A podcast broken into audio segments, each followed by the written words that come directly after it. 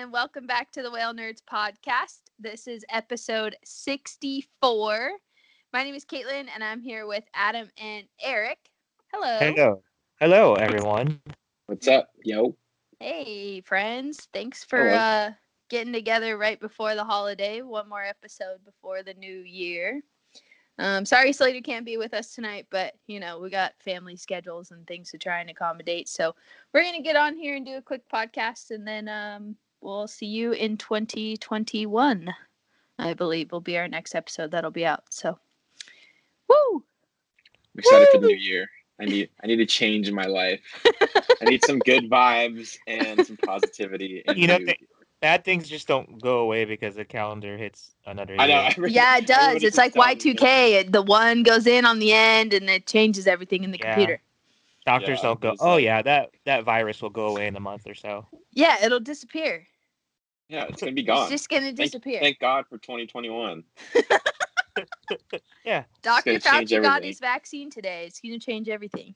it doesn't just reset. You know, it's not like you know you're playing Super Nintendo. Like, oh, I just messed up on that part. Reset. Nope. Well, I am hopeful that the new year is gonna bring some changes. Um, so that's where I'm at. I If you live in Georgia, bring- please go vote. Yeah. I think it's gonna bring some good whale vibes as well. I I'm hope feeling so. it. 2021 is gonna be a banger of a year. I don't think so. Whales only like even even numbers. What do you mean? It's- Whales only like even. isn't it supposed to be? Isn't it supposed to be a La Nina? Uh, what what is long term climate patterns anymore? They're all screwed up. True. but I'm pretty sure it's supposed to be a La Nina this year. Yeah, well, remains to be seen. Okay. Yeah, well, yeah, but you know, I'm hopeful. Get that cold water, some nutrient-rich water. Get some some food for the whales, and get a bunch of boys. That's Get a plan. bunch of boys and girls. I just call them all boys because they're like my boys. like? B O I. yeah, B O I S. Yeah. So, um, on our agenda today, do you guys want to do whale news first or something else first?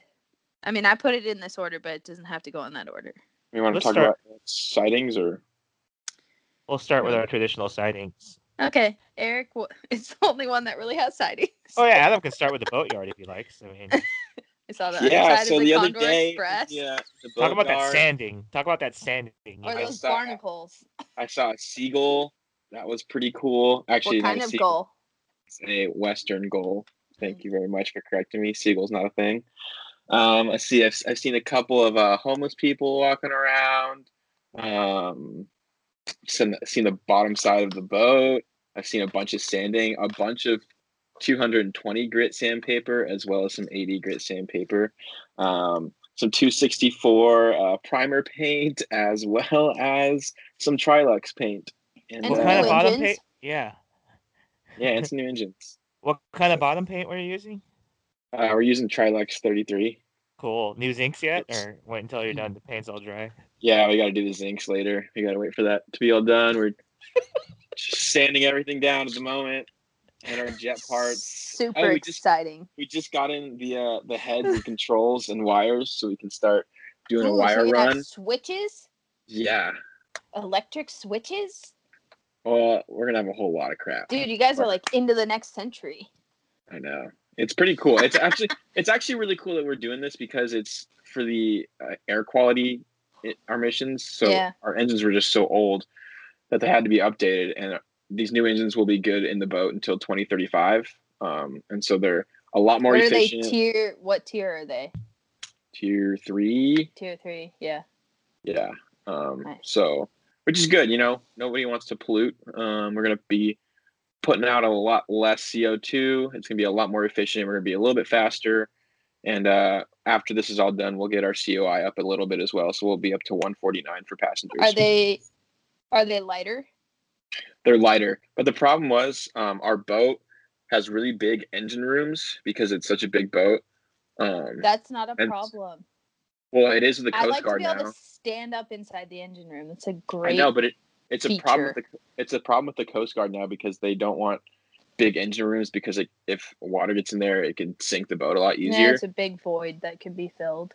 So in or so we had our COI go down originally, even though our um our engine's a lot lighter. Hey, um, Wouldn't so we be a down to podcast if we didn't have a 106. Dog.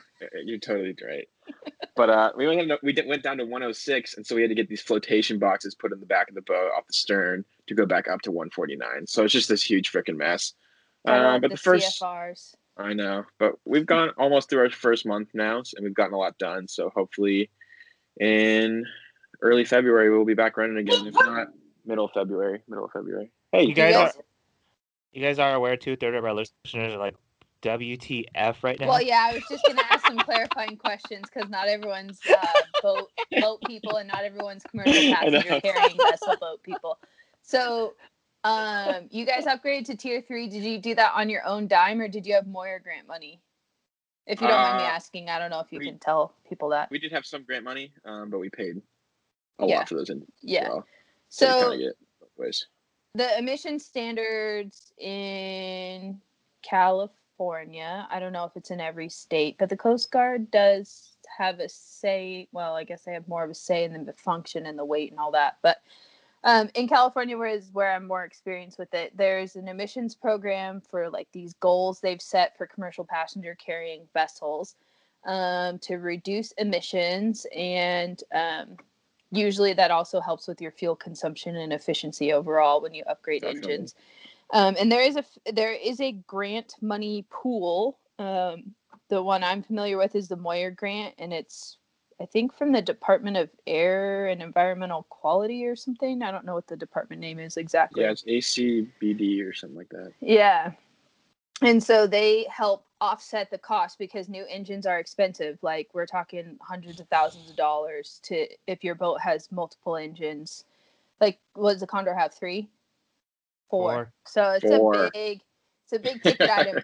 And they're they're set in tiers, so you don't necessarily have to jump from like tier one to tier three, but if you can make it pencil out, um, you know, in an amount of time that's reasonable, then you know, jumping to the highest tier so that you have your engines for as long as possible is always a good move. Because the other thing with those big engines for boats is when they like get to the end of their like quote unquote life, you don't just buy a new one, you rebuild it Yeah. because that's cheaper. So when Adam's saying that you're putting an engine in till tw- you're you're good until 2035, it's because they plan to rebuild those engines multiple times. They don't plan Yeah. to buy new brand new engines. Exactly. So, I think the engines we had, the Detroit diesels we had in there, oh my god, you had. Detroit's in there? yeah, Are you the last boat ever to run Detroit? probably. you can't even get parts for them anymore. I know it's actually really hard. One of our buddies that works on um, one of the local NOAA boats was like asking us to sell him some parts from the old engines, but Yeah. um, those things I think they they were at least rebuilt twice. Um, so, Yeah. I mean, like in Monterey, the John Deere's on some of the boats that I'd been on had been rebuilt three or four times. yeah, So at least. So it's pretty crazy. It's a it's a really long and tasking process, but I'm happy to be a part of it. I think it's a lot. There's a lot of good knowledge I've been learning and Yeah. a lot of for sure. good back breaking work.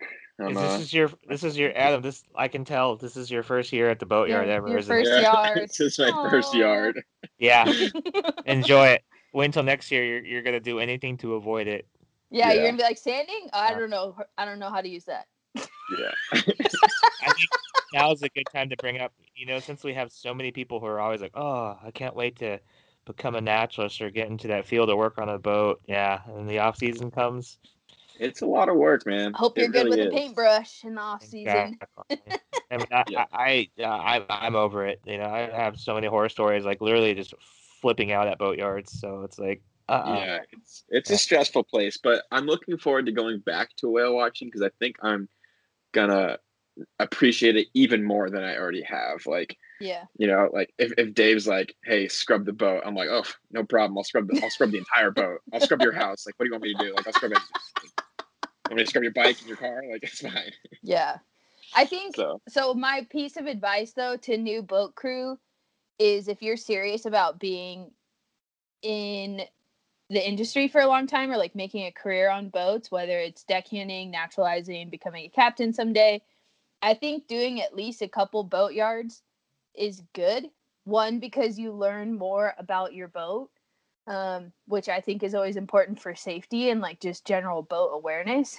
And two, if you really want to become a captain, you are in charge in the yard someday. And so like you need to Dude. see all the grunt work that happens. And you that's need how to we see how much of a mess it can be. And that's how we're losing so many captains in mm-hmm. the field. Look at there's so many deckhands with licenses, and, Yep. and they realize it's not just oh I drive the boat, look at me, and the next thing you Yeah. know they're like hey you need to do this, and they're like I don't know how to do that, I don't want to do that. And so it's, Yeah. a lot of people see being a captain as such a, a glamorous thing, and then that hits them, and then they're like they yeah. they they don't realize that they have to do boat work and stuff like that and be familiar with all that stuff and do the maintenance and then they're like okay i think i'll just you know have that license on the back burner and just continue Yeah. either being a naturalist or deckhand Yeah, It's- well, and the license has nothing to do with the engine room. You know, like yeah it, it doesn't mean anything about your knowledge like knowledge of your boat or like you know how experienced you are with things Yeah. or how you can control things in the yard and get things Yeah. done it's pretty impressive watching dave work yeah Um, and that's why sea time that's is fun. so important it's ridiculous that Mm-hmm. how people are getting their license after a year and it's like you know you're going to learn so many things out there over the years that you're Yeah. not learning that book or by the coast Yeah. guard you know or that class i mean it's sea time is so important Yeah, and, and I would encourage- they're getting licenses yeah yeah, I would encourage sea time on a, a variety of vessels as well that are in the size class you're interested in. definitely. Um, because that also implies that you're going to end up working with different crews and different captains and be familiar with, you know, like not every boat's a cookie cutter of the next one. Like each boat has its own little quirks and the way it Dude, rides and things to be our aware boat- of. And our boat is so unique it, it's honestly one of a kind in california like you know we have the we have the jet parts you know our, our boat's totally jet propulsed it's not propellers um, it's a little bit bigger it's like a 70 71 foot boat so we have to use the federal coast guard instead of the local coast guard are you it's guys just- a K boat or a T boat? Do you know? no We're so like the Hurricane Two is a K boat. So the pass the CFR requirements and like passenger safety requirements and stuff are Oh. different. yeah i'm not sure what ours is but it's a whole lot of work that's all Yeah. i'm gonna say so i'm Yep. excited to get back on the ocean every day that being said though there has been a ton of life in the channel that we've sadly been missing. I just counted it all together and since september there's been eight confirmed killer whale sightings in the channel and my count for this year is a big old fat zero. So that's a little disappointing but that's all right. I, at least they're there you know that, you've that- seen other whales too good. i mean, I oh yeah. It's not everyone has to get killer over whales, the, but- the killer whale thing. I mean it's there's other whales I mean, too. What about the things thing guy with who's baleen a whole Yeah, see- bunch of killer whales this month. every day yeah Yeah, but it's like that's not the only thing there. I mean, it's like, oh man, our humpbacks are so awesome, our dolphin are so awesome, and everyone's just oh like, totally if I had a dollar for every time I'm on the boat, you know, it's like the first question every other trip is pretty much, when's the last Have time you seen saw any killer whales? Yeah. It's like, That's how it about goes. the freaking humpback whales, or the blue whales, or the fin whales, Oh, or the dolphins. I, I think I honestly, I think I honestly like humpbacks more than killer whales, but it's. I think this is my first year in the three years that I've been whale watching that I haven't seen killer whales. So and this is why vaquitas are in trouble. This is why so many animals are in trouble, and people are like, oh, what's a vaquita? I was like, oh my god. I mean, it, it's definitely good to get the name out there for the vaquita and different species. Um, but I think it's also important that people love killer whales. You know, I don't think there's anything wrong with that. They should love. They should love the animal where they I can probably count them on one hand right now. You know. the Yeah. vaquita is that nobody ever sees them. You can't just hop on a whale watch boat and go see them. You can't just Yeah. pull up a picture of them. And because of that, we should probably worry about them. You know. Well, Well, yeah. yeah. And I think, I mean, unfortunately, it's a it's a marketing issue, right? Like, that's an ugly way to say it, but like, it's an awareness issue because, I mean, I think if if people would have learned about them when there was more of them, they are so cute that people would have Yeah. like latched onto them. But Yeah. it's like it's so too little, too late at this point, which is so sad. Yeah. Um, I was like, I talk about conversation on the boat, and it's like always my ending thing, and it's like, vaquita, huh? but I mean, I think it's still hurts. important, right? Like, it's still important to Yeah. bring them up, like for sure. Um, it's not still important. It is important, you know. yeah, We So- waited till the last minute, and it's like, You know, people. A lot of people said when the when the Baiji went was declared extinct that you know we would learn from that and and really Nope. try to help the next cetacean species, but it's, here's our moment. we don't really learn. So I I'm don't know. gonna I get- guess next I is mean, what I'm gonna the- get a lot of hate for this, you know, 70 plus SRKWs and maybe you know, maybe 10 vaquita at the most, and it's like, Less than that, yeah, I mean, do the math, people. yeah. I mean, you- but you bring up a good point though, and and you know the fact that everybody loves killer whales. If yeah, if you can't save the southern residents, what what what the hell can we save? well, that's also a fair point. and You know? conversation's getting. I mean, conservation's getting really scary. I mean, people's viewpoints of animals. There's people who say, I don't get people's uh, thought process nowadays. Do you ever talk to people like, I love wildlife? I'm like, what do you like? I'm like, I like dogs. I was like, oh my god, like that. I love animals is a better way to say that. yeah. Yeah. exactly. yeah, and it's like that's not gonna help, you know, save things. I mean, yeah, I like dogs too, but uh, the big How picture is you got to start wild animals, and Yeah. and then there's people. I'm not gonna name any names. I mean, I, I have some close friends. I, I I noticed their trends. You know, they Eh, they only like those highlighted animals. I mean, they don't like they don't like the snakes. They don't like the lizards. It's, you know, it's only whales and mm-hmm. dolphins. Yeah. But we're not gonna- we're charismatic not gonna- megafauna. yeah, we're not gonna save, you know, the planet by caring about everything. I mean, you guys, you guys know me well. You see how what animals I adore. It's everything, you know. yeah. Totally. You're When I'm gone, it's not because I don't want a podcast. It's because I'm looking for animals, you know, birds, Totally. reptiles, lizards, salamanders, you know. Owls. Yeah, I I, th- I think it is important though when, when you do have those those flagship species that you know protecting them can protect the whole environment or lower trophic levels or whatever it is. You know, like protecting the southern resident killer whales is gonna protect the salmon species. It's gonna protect the harbor porpoise. It's gonna protect the the Steller sea lion. It's gonna it's gonna protect everything in that region. So Well, I, I definitely you, hear what if you're you saying. but- capitalize on the opportunity correctly, you know, like it's if true you- and you could just yeah. you could just save the southern residents and and deplete everything else you know but when, you really have to look at it um a- as a whole and like i was talking to um jeff uh with maya's legacy and he was um saying that it's it's not even about saving the southern residents it's about it's about saving the whole ecosystem like there's exactly. so many amazing amazing creatures that can benefit from the southern residents being the highlight of that you know Mhm. region Mhm. but it really is about saving even something as as small as like the the seagrass there you know like they had they had a lot of they implemented a lot of mooring buoys there instead of people dropping their anchor in the seagrass just to protect that it's like s little things like that build the environment and can just kind of snowball and just help And the- save the One so- problem over there now is they're not working on that first. You know, they're not working on the environment. That's you know. Mhm. that's what's really hurting these animals. They're still to this day, and it's gotten worse. A lot of you people up in the Pacific Northwest know what just happened. You know, it's like they're blaming whale watchers. They're blaming boats, and you know, there's going to be a big issue now where there might be.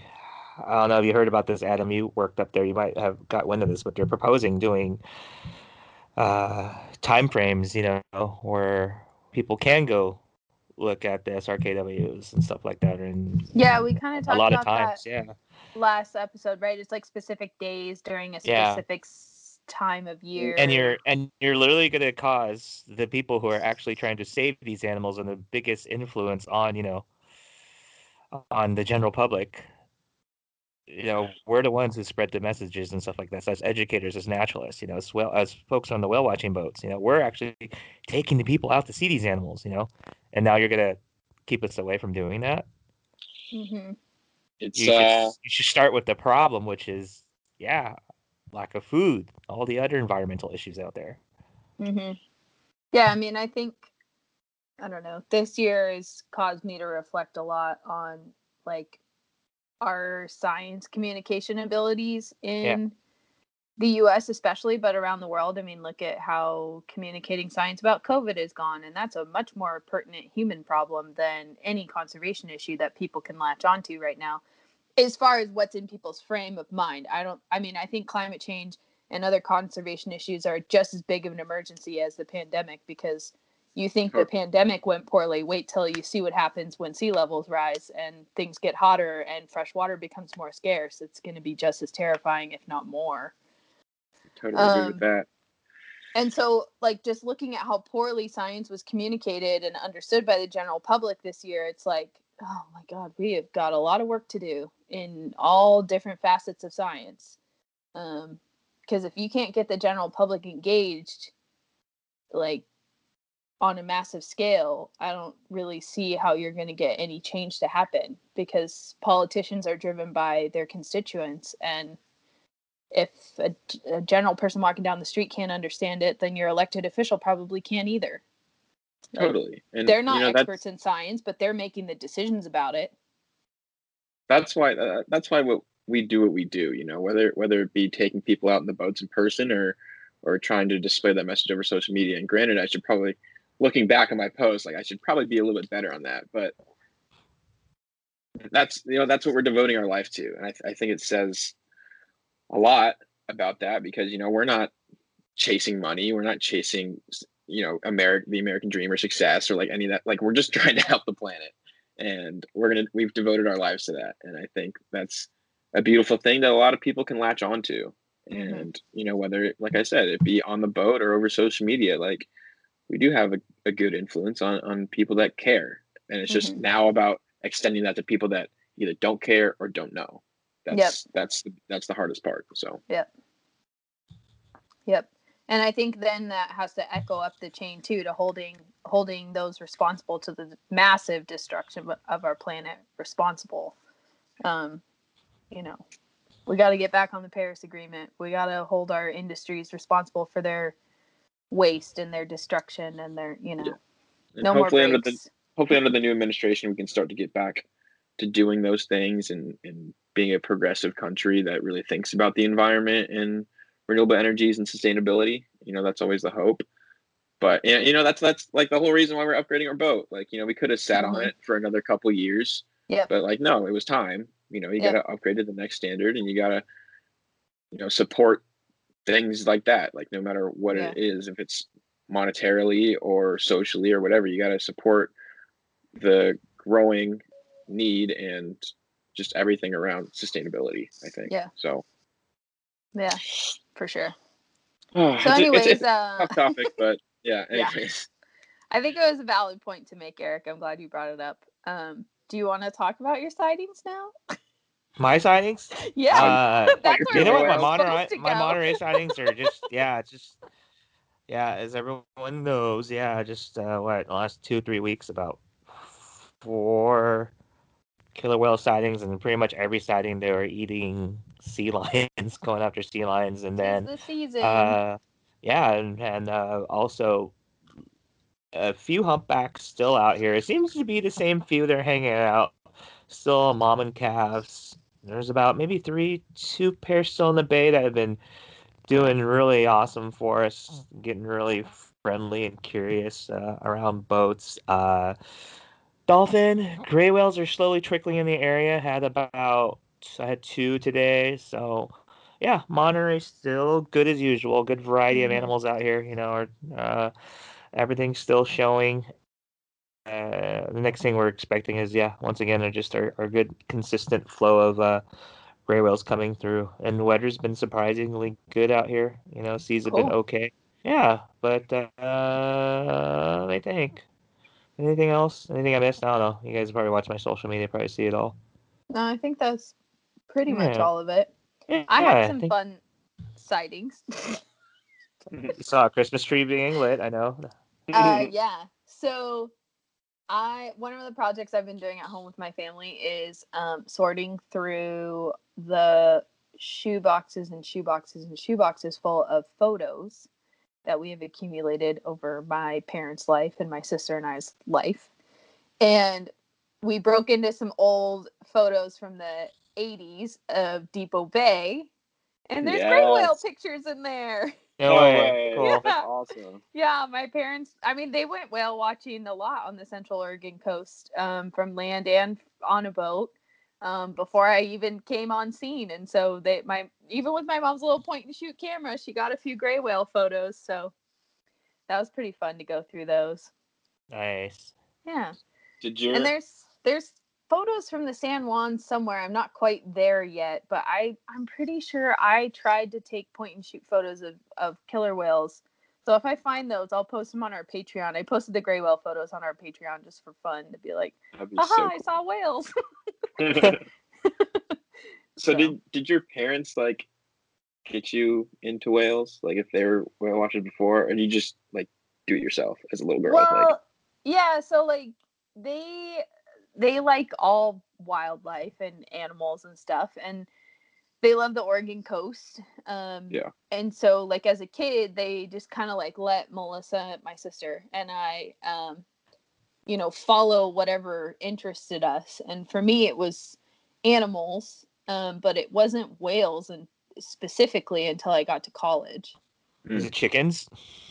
I had we raised chickens, we raised rabbits, I did 4-H and showed goats, I rode horses, I worked at a Wow. horse farm. Yeah, I mean What farm? a horse farm, Oh, like a boarding facility where people Oh, would okay. bring yeah. Um I taught swim lessons, I worked as an outdoor school counselor, like I you know, just whatever I could get my hands on. But we weren't we didn't live on the coast, you know, it was like an hour away. So gotcha. we'd go to the beach maybe once or twice a year, sometimes more than that. But Yeah. um, yeah, I mean, it just like it happened when I got to Oregon State because Oregon State actually has a big marine mammal program for graduate school. mhm. So I lucked out with Jim Sumich on a one weekend class, and it's his fault from there on out. the master of pretty- gray whales. yeah, a the, pretty cool the godfather of gray Yeah, whales. Jim's like my hero. Yeah, he's awesome. So- yeah, he's a fun guy. so yeah so that's kind of how it fell into it um but yeah i Pretty mean my, my mom is also really good at like picking off wildlife from the car like my dad always says like good thing she doesn't hunt because there would be no more animals like like she'd be like bald eagle deer elk you know fox whatever it is you know and she's we're in the, Yeah. going down the road 55 miles an hour and she's like oh look over there and it's like already gone That's awesome. so It's a cool story. I like that story. It's a good one. yeah Um, let's see. You guys want to hit on those uh questions? Yeah, I think especially the second and third one kind Yeah, of some tie into been- what we've been talking Been waiting. about. Yeah, go Yeah. for it. Um, so the first one I think we should talk about is good places to take kids whale watching. I think the winter time is one of the, in my opinion, easier times to answer that question. Um, and it kind of depends on the age of the kids, but I think like from however young you are comfortable taking them on the boat and up, um, gray whale season is a really good time to go. And I would say, I don't know. I mean, Monterey's okay. The weather can be pretty unpredictable, and the trips are still two and a half to three hours. I mean, you're definitely going to see whales, but it is a long trip for younger kids. Um, but down in Southern California, really at the height of gray whale season, like a two-hour trip, I think is kind of perfect. Yeah. Yeah. And another thing about gray whales is, especially if you're out here in California, you don't even necessarily have to be on a boat. Yeah. Yeah, Yeah. depending on the age of the kids and their attention span and how good they are at using binoculars and stuff. I mean, even watching them from shore along the California coast is a good option. Yeah. And it's- Much less expensive usually. yeah, and depending on where you are, yeah, whoever asked the question, if they need details, yeah. I mean, I know the pretty much the entire California coast pretty well. Can name a few little points that uh, during peak season are, are, are pretty much going to be a sure thing. Uh, Yeah. Like what do you, what would you say like February is a really good time? Uh, time time wise, yeah, oh Yeah. yeah, yeah. February, March is still pretty amazing, you know. Yeah. Yep. Yeah, and then um, on the East Coast, um, it's not whales, but I would say if they're happy with dolphin watching, um, pretty much anywhere, you know, Virgin, Southern Virginia and South, like we saw bottlenose dolphins every day, and a lot of places do dolphin tours, um, which I think is a pretty approachable first trip for kids of any age. Um, and then on the East Coast, if if they can handle a four or five hour trip, then whale watching in New England is has been really good too. So it kind of depends on how long they can how long can you hold their attention and keep them entertained? Definitely. Yeah, I think I, I think you hit the nail on the head. Like the, the two and a half hour gray whale tours are perfect, especially when they're when they're northbound. You know, they're right along the coast, so it's have it even on a two an hour, two hour or two and a half hour trip, you got a higher chance to see them if they're going north. You know, they usually hug the coast, which gives you a little bit In more time Southern to search for them. In SoCal, yeah. Sorry, did I not? Not not in Virginia. There's No, no, but in I mean, Virginia. even in Monterey, the northbound is tough. oh, is it? Mm-hmm. Yeah, it depends. Yeah. yeah. It's definitely better south. Well, they just scoot northbound. across the uh, the canyon there, don't they? I guess that's pretty and far. they get they get very sneaky. yeah, So they kind of gotta be though. Yeah. So, but yeah, um, I don't know when do you guys start whale watching again on the Condor? Uh, hopefully in mid February, so that's kind of a perfect time, and we always get a whole heap of of gray whales uh, going north, just right in front of the harbor. It's pretty cool. There's this one little spot called Ledbetter Beach, which is just right outside the harbor. Um, and there's always a bunch of kelp there. And kind of later in the season, you know, March or so is when we get the babies coming in with moms. They seem to always like whenever we get a baby and a and a mom, they always stop in that little kelp forest there and just roll around. Like every time I've seen them. So Yeah. that's um, they really like that little little spot there for whatever reason. But I would also say when travel gets a little easier, um, Yeah. Hawaii is a good place anytime January, February, or March. Um, the trips are only two hours and there's lots of whales. And then Mexico, um, there's a couple different options there. You could go to Baja, um, depending on how your kids can handle small boats and that kind of stuff. Um, but also in Cabo and a couple Right. other places, you can see humpbacks. So, um, and my understanding is it's probably pretty easy to find them during peak season as well, January, February, March. Yeah. But what you like to go even later in to Baja, right, Eric? Like March, Yeah, if we're yeah, if we're doing San Ignacio, we try to go as late as possible. Our theory is, and it's always worked out for us, is that the uh, the uh, calves, especially over there in lagoons, are more used to the the, the presence of the pongas, and they tend to be a little bit more, you know, showy and uh, and uh, you know willing to to come towards you, and yeah. so and that that has always worked out for us. Yeah. Yeah. And there's other places in the world to go whale watching too, you know, like um there's several different locations around Australia. You really have to look at what the seasons are. I don't know too much about what length of tours are offered there, but humpback whales are pretty easy to watch kind of throughout the year depending on where you are. Yeah. Um and There's a- humpbacks I think are yeah. a good species to watch for kids because Yeah. they come up a lot, they show their tail, sometimes they do fun things. So definitely. Yeah. Better a lot than of like sperm whales or something.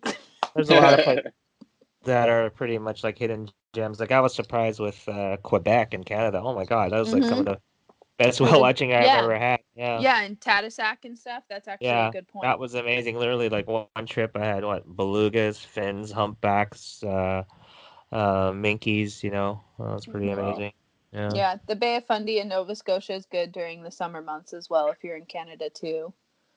Um, and then you know Vancouver, British Columbia, um, and up in the San Juans, and it's not all just killer whales, right? There's minkies, there's Oh, porpoises, there's Definitely not. humpbacks, humpbacks. there- you know. There's Well, occasionally gray whales depending on which where you go out of. And so, Definitely. My favorite part about the San Juans is that you really can see anything. Like, I mean, obviously in Monterey you can see the same. You can say the same thing, but it's not just the whales there. You know, it's the it's the eagles, it's the harbor seals, and it's the Steller sea lions. It's the yeah. fish. You know, it's it's everything. It's just Mhm. really diverse up there. So pretty Mhm. cool. Yeah.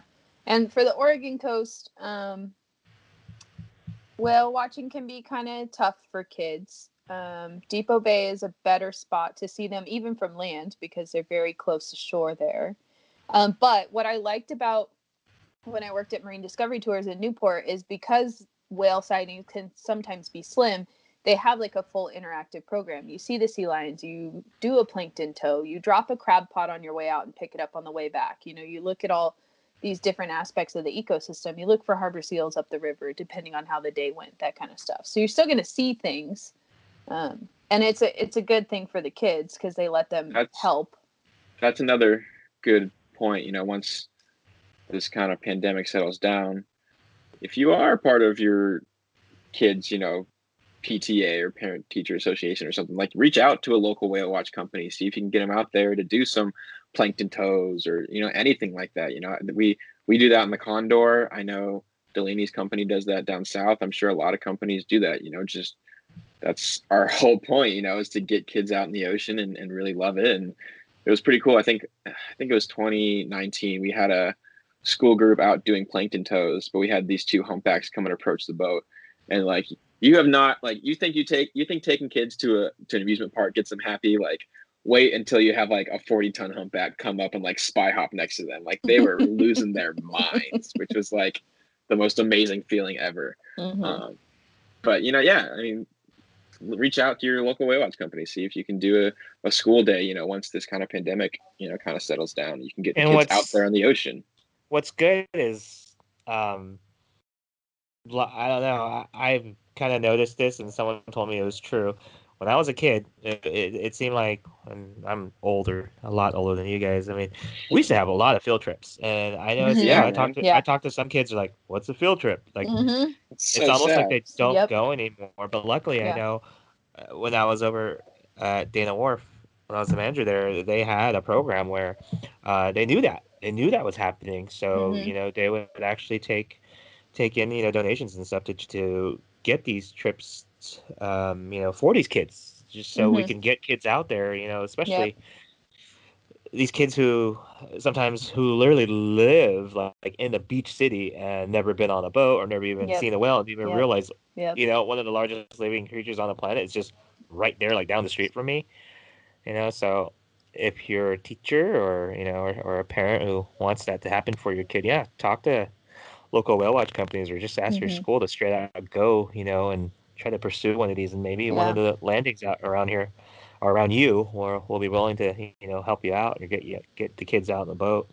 Yeah, and in Monterey in particular too, if you happen to be somewhere, you know, Southern Bay area or out in Salinas Valley or something like that, um, O'Neill Sea Odyssey is one of those programs that often is grant funded, so they're able Yeah. to provide those to underserved schools and um, underserved communities that normally wouldn't have ocean access. That's one of their parts of their mission. Um, and so that's a good resource, but also like um, occasionally California State Parks is pioneering programs. Mhm. Like they have the ports program. So if you want to do it virtually, um, but they also have some in-person programs like the Crystal Cove Alliance thing. Um, there was one going in Monterey as well, but it like was just in its infancy, and then COVID happened. So I don't know what's going to happen with it now. Um, But there's other things like that too. You know, state parks and and fish and wildlife and stuff like that. Sometimes they have funding laying around where they have a program available like that too. So Yeah. that's also worth looking into. and and these are the things these are the mo- those are the type of moments that you're possibly gonna to you know get one of these kids who might possibly become like the next john Calambokidis or something like that. That's Mhm. how what happened to me. Even though i lived like right there along the water someone you know teaching me and telling me that you know this creature exists here right off your coast i'm like what? You know and that led me to hmm to get more into it you know so. Oh, and you know Oh, who else sometimes has funding for that kind of stuff is ACS. Yeah, yeah. Yeah. So like the Monterey chapter, we usually would do our gray whale fundraiser um, in like January, and we would set aside like forty or fifty seats for school kids for free. yeah that's awesome So um, those are also places to look for opportunities too. So yeah. Um, so that's our suggestions on taking kids whale watching. But if you have more like specific, like if you tell us where you are, yeah we um, can find a spot for you Yeah, if we're familiar with the area, we can give you some more specific direction. And even if classes get going, I know sometimes every now and then, like it's just so hard to get kids out of school right now or Mhm. get the funding to go places. I know every now and then, like the same thing that happened at Dana Wharf was um, Captain Todd. He used to actually go to the schools and do a presentation. Mhm. He'd take a gray whale skull over there. You know, Mhm. you can get like a please get like a qualified person. You know, ask them to to, to do a talk. I mean. I, just can't believe what I see in the field right now. People who've been in the field for like a year are going around acting like an expert teaching people. I was like, no, you know, I mean, if you really apply yourself, I think you could probably learn enough to teach school kids in that amount of time. But you know, it's like how much dedication and Yeah. and I don't know. Yeah, I mean qualifications and checking things on a box is kind of elitist, I guess. But you know, Yeah. if you feel comfortable to answer a little kid's question about Yeah, like Yeah. how do they go poop or you know whatever. Same way you and I do. Not in the toilet. think of what you know. Think of like a six-year-old and how many questions they come up with. If you think you could probably answer a, a wide variety of them, then maybe Yeah. you'd be okay. Yeah. Yeah, they don't need to know the difference between the two species of or two things of Baird's beaked whales or like, you know. Yeah. They don't need but know you that, know but- if you can weave it into an overarching theme and tell a story and get them excited then yeah, for sure. yeah so but that takes time like that definitely like an interpreter type skill takes time for sure It's a tough skill to have as well. yeah That's was a good Um, question. I'm glad, they, glad somebody yeah. brought that up. and that usually comes up sometime in the winter we kind of cover that usually um, so i'm glad someone asked that and then the other question that's kind of related to where we've been chatting about things is whale migration routes changing due to climate change like do we think that's happening um, Mm-hmm. Oh yeah, yeah. I'd say timing as well. Not necessarily the actual physical route for some species, but the time of year that they go. Definitely. So I don't know if you Every- want to. yeah every every area is defect, uh, affected differently so like for example your area Caitlin, a few years ago they got really concerned because the humpbacks were really thin uh, over over Yeah. in maui and you know you would think that not being a feeding ground you know wouldn't affect it but yeah they think the blob just an extra amount of heat hmm caused greater maybe a greater dispersal of whales maybe they were there they're just going to other places you know hmm Yep. yeah i just read that paper Yep. But, yeah Yeah, and it- they also think not as many different. whales were down there. yeah Yeah. so and then here in monterey different population of humpback but then again we're cold which means we're biologically active a lot of food so if it gets warm here obviously there's going to be less food so that can definitely mess with us yeah Yeah, then like during the warm water. by- Adam gets hit by extra hard by El Nino, you know, his area. Yeah. Mhm. Hoping for La Nina. Hoping for La Nina. Yeah, well, and during the warm water event, like from 24, 2013 to 2016 in Monterey, they also thought that most of the whales were then concentrated in this thinner band near Mhm. shore. Yeah. So it looked like the sightings were incredible, but it was really that what's normally spread out over 50 plus Yeah. miles was in a five mile span. yeah. Um, but like gray whales, um, there's theories that they might be triggered by how much ice is in their area, and in addition to the daylight and and the productivity cycles, and so as there's less and less ice, and the ice takes longer to form, they're getting later and later in their migration. Another thing Um, is the ice, uh, the underlayer, uh, right under the ice. There's actually a great film of uh, of plankton that grows under there, an algae that's a really par- important part of food chain. So what happened Mhm. is, I know sometimes a little bit lack of ice is good because it kind of expands. Opens up. Yeah. but when you lose a little too much, you lose a big chunk of the food chain. So that's another you know major issue. You lose ice, you lose food. So yes, all these issues with environments will cause changes to all different all populations out there. Yeah. Yeah, and then um, on the East Coast, I think it was three years ago, they had a, a UME, so an unusual mortality event uh, with right whales. And part of what was happening is the food shifted a little bit, and the whales were in areas where there was higher trap fishery gear. Um, and then it's also harder to have the shipping lane be a moving target. And so the whales were in places where they aren't normally. And so all that critical habitat that has a lot of restrictions didn't do them a whole lot of good because they weren't in that In that protected area. zone. Hmm. Um, so that's another thing, you know, it might not necessarily be like when they're transiting north south, but like during their summer feeding period, feeding. like yeah. they're out of their usual zone and so all the physically tied regulations that you put in like don't work anymore and so that's a struggle um so it's yeah interesting. things I are don't- shifting I don't think I have too much to input on this just because it's vastly complex. You know, trying to link climate change to whale migration changes. I mean, you can see it, but it's it's hard to really say exactly what it could be coming from. Like, for example, the past what however many 10 years, you know, our summers in Santa Barbara have been dominated by humpback whales. And if it's not dominated by humpback whales, it's a 50-50 between humpbacks and blues.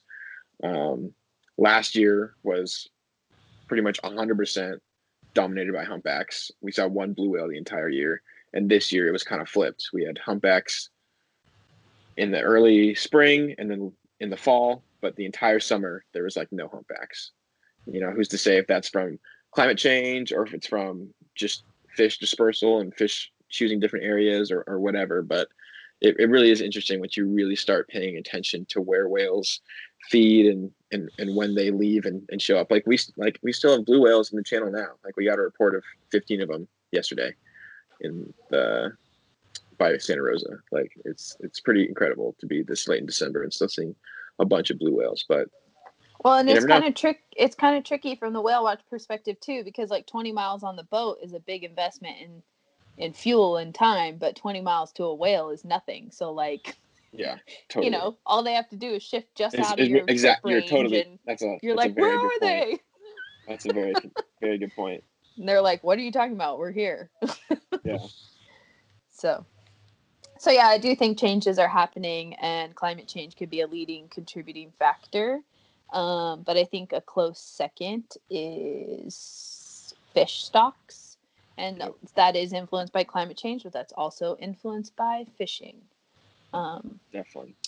so yeah, you know, like, and it's it has top down and bottom up influences. So taking predators at the top and taking forage fish at the bottom is going to shift things around a lot, and it will affect whale sightings. So it's a pretty complex issue, as Adam said. Definitely, dude. Um, Eric, you had a question from someone about camera settings. Is that right? Yeah, yeah. Well, one of my buddies was asking me here uh, as far as camera settings. I know Slater's not here. He's uh, he's he. I'm basically using the same settings he, he he uses. But Adam, you're the big photographer. I just just happen to have a nice camera and go out there, so I'll You always say that, but over. you're you're just as good of a photographer as anyone else. You know, as I always tell people. the people, you've been getting recently, I've been like, holy yeah. freaking crap. I I honestly, I mean, I have the camera, but my passengers are my priority, and Totally. I just I'm out in the water every day, so you know, awesome things are happening around me. It's not like I'm a serious photographer, you know. I, I- like my Instagram, it's private, you know, so uh, Yeah, it- exactly. It's I'm I'm not a photographer. I just happen to be around cool things, and I take it for me. That's why my if you're on my Instagram, yeah, consider yourself lucky because I am private. I usually. Ooh, consider yourselves lucky. yeah, I- I they are, that dude. You've been you've been crushing it this year. You've gotten Yeah. a couple of You got that new insane lens that was like, who of did? Halo. Yeah. Yeah, but like, dude, like you're like you're like Halo's ambassador from like this summer. Like that little whale, you made him look so good. He was just so Don't beautiful. forget, I'm picture. also in the water six days a week. Even now during the off season, you know, it's like yeah. days a week. If I'm not I looking just at shoot whale, on auto. yeah. okay, just well, kidding. camera, camera I'm just kidding. um, Slater Slater was kind of the king of this, um, and it, it really is pretty much all you need. I mean, obviously there's different things that change, but everybody I know up and down the coast that's a close friend to me shoots shutter priority at one over 3200 of a second. Yep. If you do that, Mhm. uh, Nat Geo will hire you, and you will be a professional wildlife photographer. I mean, Just Nat kidding. Geo hired me, but But- not for photos. that's true. But yeah, that's that's pretty much all I do. I keep my ISO as low as it can be, usually at about 200 ISO. Mhm. Um, and I kind of just, I kind of the just let reason why I'm laughing because here in Monterey, it's uh, it's too you know. dark and cloudy all the time Yeah. for that. yeah, it's very rare. for my 200 you know, it- yeah. Like Eric's saying, you know, your ISO is essentially just the camera putting in fake light. So if it's really dark out, you got to bump your ISO up. which also it's not makes it. putting in fake light. It's opening its That's what it aperture to let in more light. No, that's the Oh, that's- aperture. No, that's aperture. That's aperture. Oh my God. ISO. So but yeah, but ISO is like not putting in fake light. it's it's essentially putting in fake light. It's it's bright. sensit- sensitivity to light. That's what it is. Yeah. It's brightening. It's brightening your image, which makes it a little bit more grainy the higher ISO you can get. But you know, if you're shooting on a nice, bright and sunny day, you know, try to keep your ISO pretty low. Low. one over 3200 of a second for shutter speed. I just let my aperture fluctuate to whatever the camera chooses, but shutter priority is really important. Um, and if you're doing video, um, it you want your shutter speed to be pretty much double whatever your frame rate is. So say you're shooting whatever 1080p at 60 frames per second, try to get your shutter speed at one over 20 or one over 120 or one over 125 that'll get you like a, the most natural look for video is what I've learned. It makes like the water splash naturally, it makes the animal splash naturally, whatever. But um, essentially, just it's pretty it's pretty simple. That's why that's Yeah. And If you nice if you just if you just straight out go buy the most expensive camera lens, you'll become a better photographer, right? yeah yeah exactly you spend Totally. thousand dollars on the Canon 1DX Mark III and a Mhm. 100 500 lens, and you'll be you'll be set. Okay. No, but No, uh, that's in all seriousness, yeah, there are people. No. There are people who, who think that way, Adam. So let people know, I- like, what what would be the basics you recommend for people who want to get into photography, like the bare minimum? I mean, any any camera is is gonna get you started. Like I, my first camera was like a four hundred dollar camera, and like it was, you know, not even my camera now is is a really cheap setup compared to what a lot of people use. Like a lot of people really, I think the 5D Mark IV and the 100 to 400 setup is a staple. But Yeah. that in itself, you know, use you use that. Eric Slater uses that. That's a that's a five thousand, four thousand dollar setup. You know, hmm Yeah. um, most of not us. are on- everybody not everybody can afford that um essentially all you would really need is is a camera with a decent megapixel like mine has 20 a lot of people like i said the 5d has 30 um but you know 16 to 20 megapixels and a lens that can get you from 75 millimeters to maybe 300 that's all you need for marine Mhm. wildlife and Mhm. like eric was saying you know i've i've seen photographers spend $15000 on on their camera setups Jeez.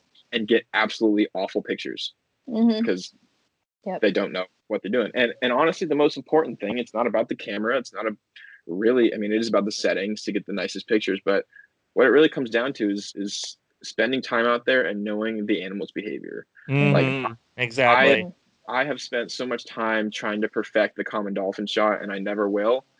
But just just learning, just sitting there and watching their behaviors, noticing little patterns, little differences, knowing if you're watching long beaks or short beaks, um, just rolling up on them and seeing what kind of mood they're in can totally change what kind of photos or you know videos you can make. Mhm. Um, And that's really what it comes to. Yeah. Like out here, like people literally think you're, you know, you have like you're psychic and stuff like that by the things we do. But we just know it's just because we know the animals. Like Kate, Kate Cummings. Oh my God, she's amazing at like She's incredible. man. Predicting predicting She'll like- you know, she'll tell people, look right here, and you know, Yep. that'll come on you. You know, like we all got all of us out here. Obviously, you know, we got it all dialed in. But I tell people like, you know, see where the sea lions pop up, look over there, or like look Yep. for the sea lions. Watch for that moment where they all kind of like, kind of. You know, abruptly leave an area or wait for that little tiny flash of silver. You know, it's the anchovies getting out of the way, or like even the breaching. You know, it's like I always tell people, if you see like a dive that looks like the whale was in a, a hurry to dive, that's all you want to keep your camera up. You know, that's usually Mhm. could be because it's loading up for a breach or something like that. Yeah, or even like Yeah. if you see if you see a breach once, it's not like, oh, I missed it. I got to put my camera down. It's like, No, you better no, hold no. that camera up there, buddy, because that thing might be coming out of the water again. yeah, Yeah, So for sure. I've always Yeah, given can't- people little tips like that, like you know, look for that, look for just just listen to me, look for that, you know, look at the birds, look for look at that dark purple patch of water, you know, that's food right there, and then they're like, oh my god, you're right. Yeah. Yeah, and so you know, like I said, it, it's all- it's pretty simple. Like most of us use shutter speed one over thirty two hundred, but more importantly than that, you know, you're not going to be a good photographer if you use those settings. What's going to take you to the next level is spending time on the ocean Mhm. and learning about your subjects. That's that's the number one piece of advice that I can give any aspiring photographer. It's just and and learn about your camera too. You know, like yeah, totally. every- I mean, you're not totally every right. setup behaves quite the same, and you're on a moving platform taking pictures of moving targets.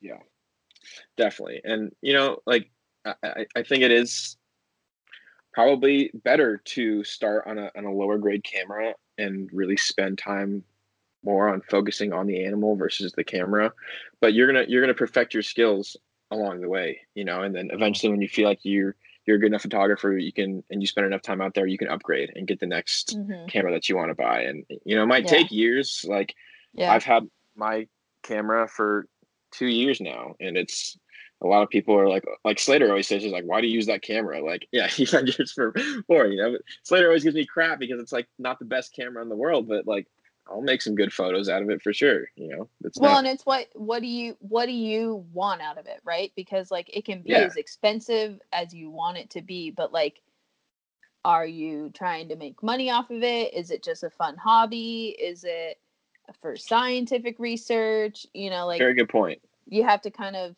center your focus on that too like you know how much financially are you willing to invest in this if it's just a hobby versus Exactly. are you going to make money off of it versus are is it for research And another thing is Very people don't.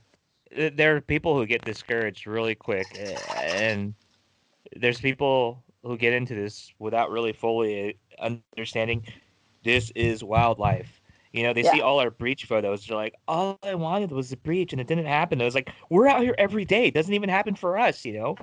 Dude, i like, could go yeah. weeks without seeing a breach Yeah, and people get discouraged about that, you know, and then they're like, "Oh, this sucks." It's like, no, it's just because you need to understand it is nature. yeah You know, I'm me, Adam. You know, all of us six days. You know, you guys five days a week, and you know that's why. You know, because we do this for a living. You know, if you come out mm-hmm. on one trip and you didn't see a breach, you know, the- Well, and we don't post Yeah. the And you're upset? pictures. yeah, yeah, exactly. We don't post. Yeah, we post the things Yeah. that like we get For every good entire photo. I got, I probably got two thousand garbage ones. Yeah, hundred exactly. I got pictures of the sky. You know, the water. It- I do. Yeah, it's amazing. Yeah. Out of focus photos. Yeah.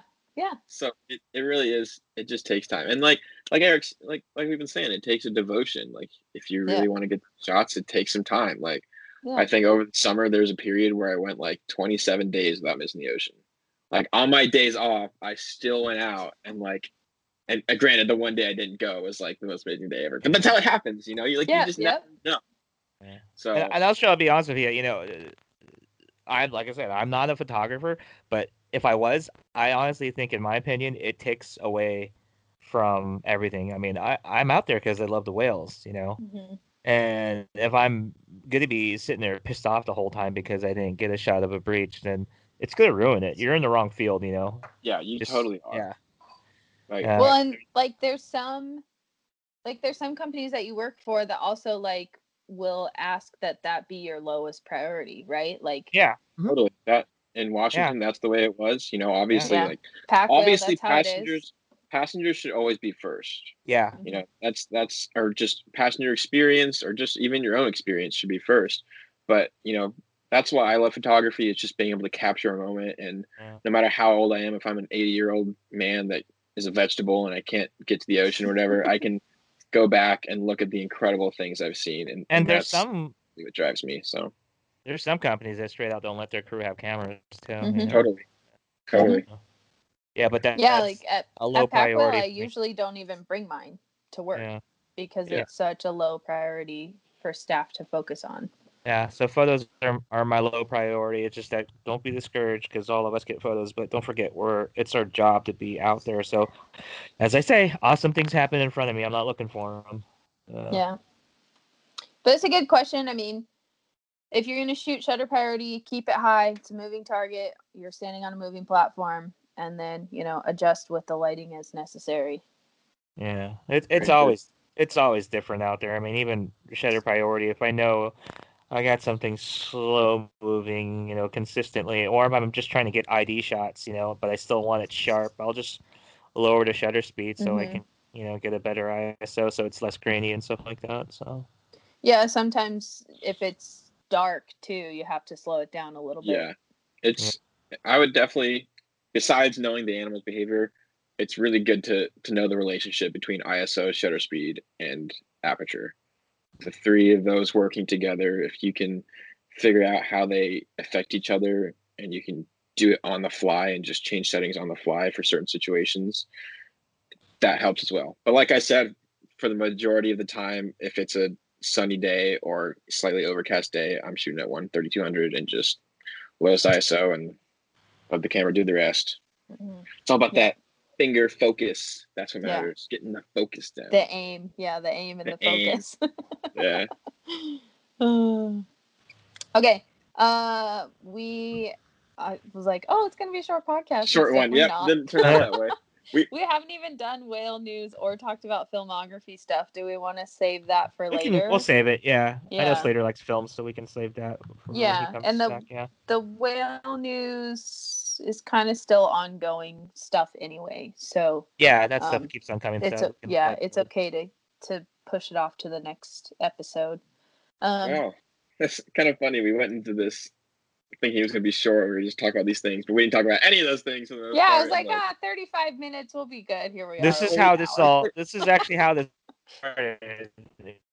Caitlin and Slater sitting on the couch, going, "We should record our conversations." And yeah, Yeah, how it all that's started. true. I mean, I, I, that's a valid point. Like we started on some of the topics, but I think we really talked about a lot of interesting and and thought provoking things in this episode. I, I really enjoyed And this. the one thing I love about us, you know, all four of us, is that we're actually people in the field. You know, we're in the field. You know, and that that really helps. You're seeing the real thing. I mean, man, I almost think like we can we should start like a, a podcast for like a after hours one about the real the So, real stuff Are, that I was on in gonna say, are field. you gonna moderate like I'm the after hours where like I can drink a beer? Yeah, Yeah, like when, like when I got into that. whale watching, you know, once uh, after a few years, you know, after a few years of it, you ever hear that term? You should never meet your heroes. You know, nah, mm-hmm. I I know what that means right now. You know, yeah, I don't want to ruin,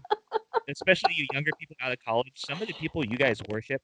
Oh my god. Yeah, except for us, we're great. We're great. Yeah.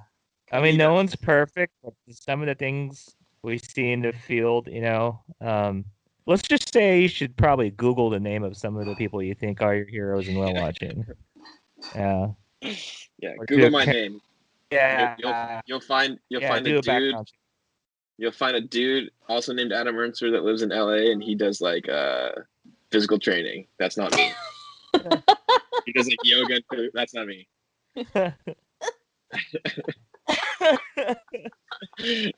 Okay. Well, yeah, I don't know. We'll have to consider that. I don't know if uh, we could get down the spiral quickly We with those topics. I don't know if that's such a good idea. trouble Aaron. there. Well, We there could are get in like on, trouble.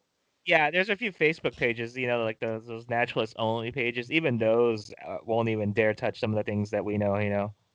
Oh yeah, there's a highly there's Yeah. a uh, uh, there's a lot of unspoken Yeah. knowledge. Yeah. I guess I would say. Yeah, uh, yeah. Let's just say, yeah. Every these these you, you young you young people getting into the field, yeah. Be careful who who you, you worship or look as a hero or go do an internship for. You know. But yeah, I mean, but it also if you have questions about specific places that we talk about often, ask. Ask us. Just straight out I mean. I'm maybe- I'm pretty candid, but also pretty professional. So Yeah. you know, let me know. I'm happy to talk to you about it, um, especially for women wanting to get into the field too, because that's a different. That's that's your girl. That's your go-to girl. I'm right not there. saying it's bad. I'm just saying there's maybe some things you want to ask me questions about that I could give you a better answer than maybe a man in the field could give you. And if you want to ask an, an old Asian marine biologist things, yeah, I'm your guy. Yeah. Or a young Asian marine biologist. yeah, Yeah, there you yeah. We got some diversity in this group now. Yeah. Oh man.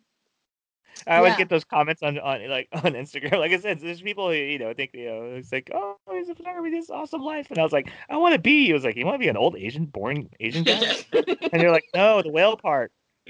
You're like, oh, okay, that makes Like I. Oh, do yeah. other things. You know Yeah. that, right? yeah. well, I just want to tell everyone, um, in addition to thank you, um, because thank you is very important. Um, just have a safe and and healthy holiday season. Um, Definitely. it's definitely a tough year this year, and I know people are having to make sacrifices and not have their normal holidays, but um, it's worth it. So just be careful out there, and we're hoping that we're all going to get through this at in some way, shape, or form. Um, but yeah, thank you so much. We're almost on two years of this podcast, and so I'm just super grateful that we're still going and that we added Adam to the team and that we still have listeners and um, we have Patreon followers that support our work financially, which I'm always super super grateful for. So. Um, and we're hoping that 2021 is going to bring some exciting new things to Whale Nerds too. So um, we're navigating that as we go. We all work and I move around a lot. yeah, you do. but um at least you're you know, moving to Wales. Yeah. yeah, moving it's it's all in in the realm, but you know, we're we're slowly working away on some new goals and we're excited for those to come down the line. So, yeah, those are my thoughts. I second those thoughts. Yeah. Those are some nice. no, nice. seriously, like like thank you guys.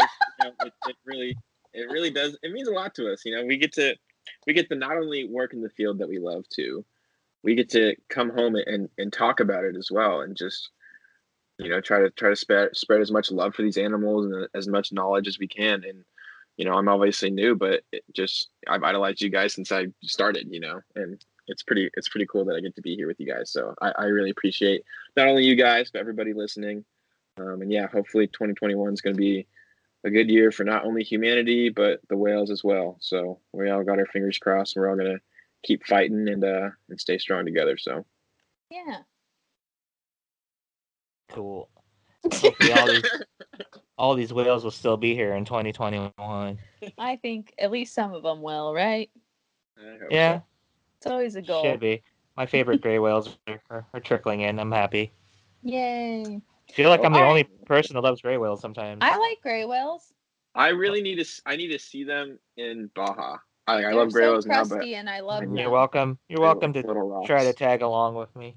Nick, yeah, got I'm spots Try to tag yeah. along with me. I'm gonna try to.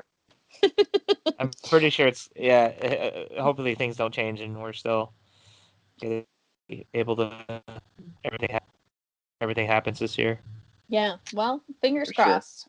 Yeah. All right. Well, I think we'll end it here. So thanks so much, everyone, and we will talk to you in the new year. Whoa! The Luna heck says was bye. that, this man? is mine too. Oh, okay. Hey, chill out. All right. Bye. Bye, guys. Bye, everyone.